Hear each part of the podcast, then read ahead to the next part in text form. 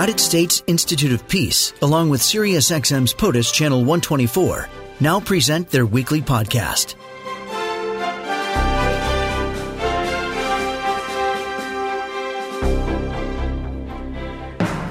I'm Julie Mason. Knox Thames is visiting expert at the U.S. Institute of Peace with the Middle East and Religion and Inclusive Societies teams. He's a 20 year veteran of the State Department. He served across two administrations as special advisor for religious minorities in the Near East and South and Central Asia at the U.S. Department of State. Follow him on Twitter at Knox Thames. Knox, welcome back. Great. Thanks. Great to Good be to here. have you. Really interesting about the uh, sort of t- uh, religious tensions in Ukraine and how that plays into the war sitch. Tell us about it. Yeah, Ukraine is this uh, ancient bastion of Christianity that um, is under attack by another ancient bastion of Christianity.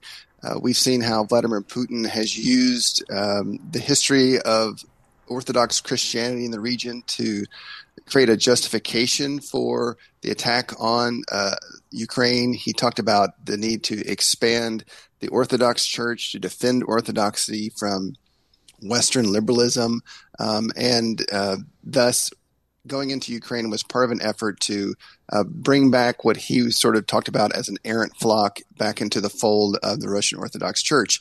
Of course, the Ukrainians beg to differ. Uh, Ukrainian Christianity uh, actually predates Christianity in Russia. They have their own distinct form of orthodoxy. Um, it's been a, a, source of pride for the Ukrainians. It's also been a source of um, uh, a way to invigorate the country.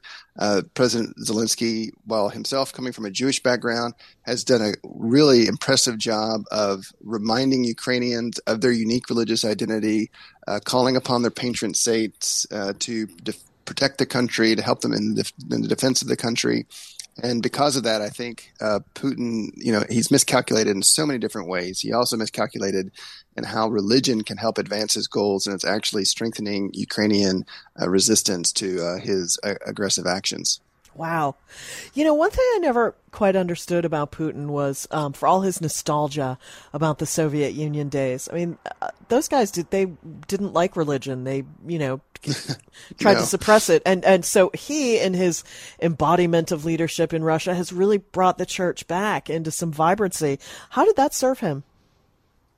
Well, you know, he, if if your starting point is a Soviet communist atheism, then everything looks better. Um, but the the devil's bargain that's been brokered between the current patriarch of the Russian Orthodox Church is really, I think, going to undermine the long term viability of that ancient proud faith. Mm. Uh, patriarch Kirill is uh, buddies with Putin. They're both from St. Petersburg and he is clearly throwing in his lot, the lot of the whole church, sadly, in with Putin's uh, political, such as it is, system and his aggressive war. Uh, Patriarch Kirill has you know, tried to give a religious justification for the, you know, war crimes that are happening in Ukraine, and I think the Russian people are smart enough to see that this doesn't comport with what they know about the Christian faith. Certainly, Ukrainian Orthodox believers, and there are many who traditionally look to the Russian Orthodox Church for spiritual leadership, they are now leaving in droves. Um, so, this, while the church has been you know, lift up, lifted up out of the ashes of complete domination during the Soviet period, it is on shaky ground, and I'm really worried that its future has been mortgaged by this uh, devil's bargain the current patriarch has struck with Putin. Wow. Um, what about uh, other uh, representation of other religions in Ukraine? I mean, how are the Muslims doing there? And uh, I know there's one or two Protestants running around. Oh yeah, it's um, you know, Ukraine is not perfect. It, there are issues of anti-Semitism and Islamophobia, um, but you know, looking at the former Soviet Union, Ukraine is a tremendous success story where you have different uh, expressions of orthodoxy living side by side. Yes, there's competition, but this, the the government traditionally has created a, an open space where all three can be uh, expressed peacefully and without fear of repression. There's all different types of uh, Protestantism, evangelicalism. The Catholic Church is present there. The Judaism is coming back. Um, Muslims are able to practice their faith freely, uh, and, and those who don't believe in anything. That's also a, a large part of the uh, sort of spiritual landscape. and they don't experience any problems either. So really, Ukraine, when compared against Russia, is is light years ahead and is much more European and frankly looks more like the United States than um, Mother Russia does and how it treats religion. Interesting that their uh, the constitution in Ukraine provides for free expression of religious beliefs. It also mm-hmm. asserts the separation of church and state, uh, right. which which we don't have here. I mean, it's a concept um, here, but it's not in our constitution.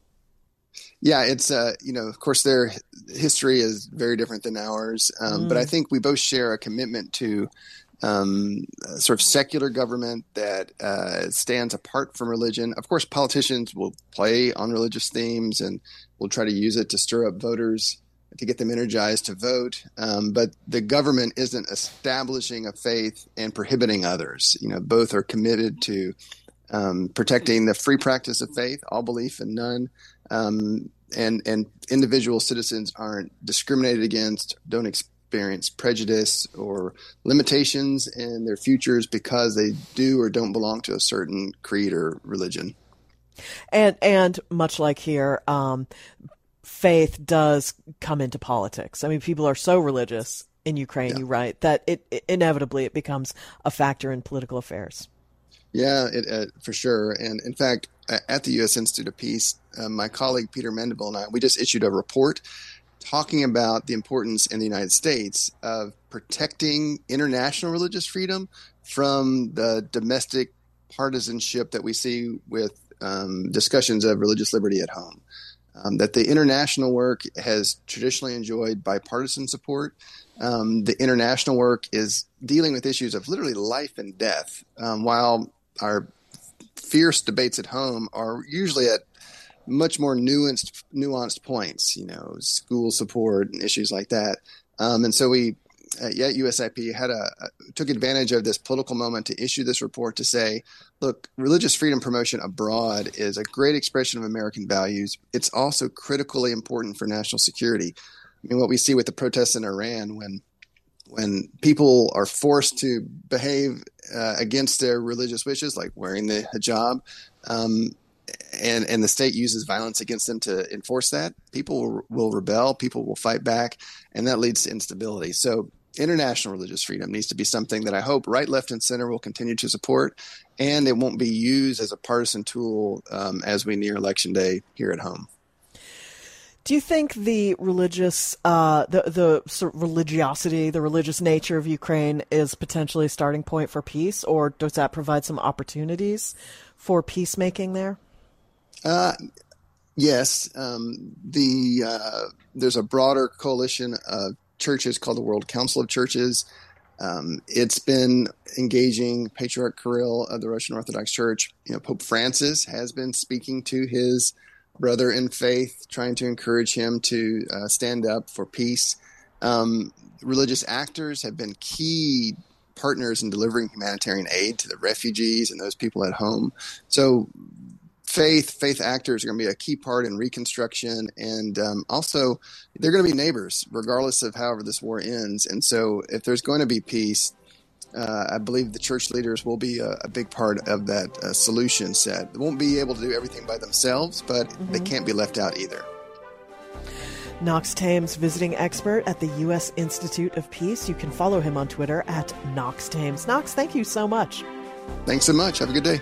Great to talk to you.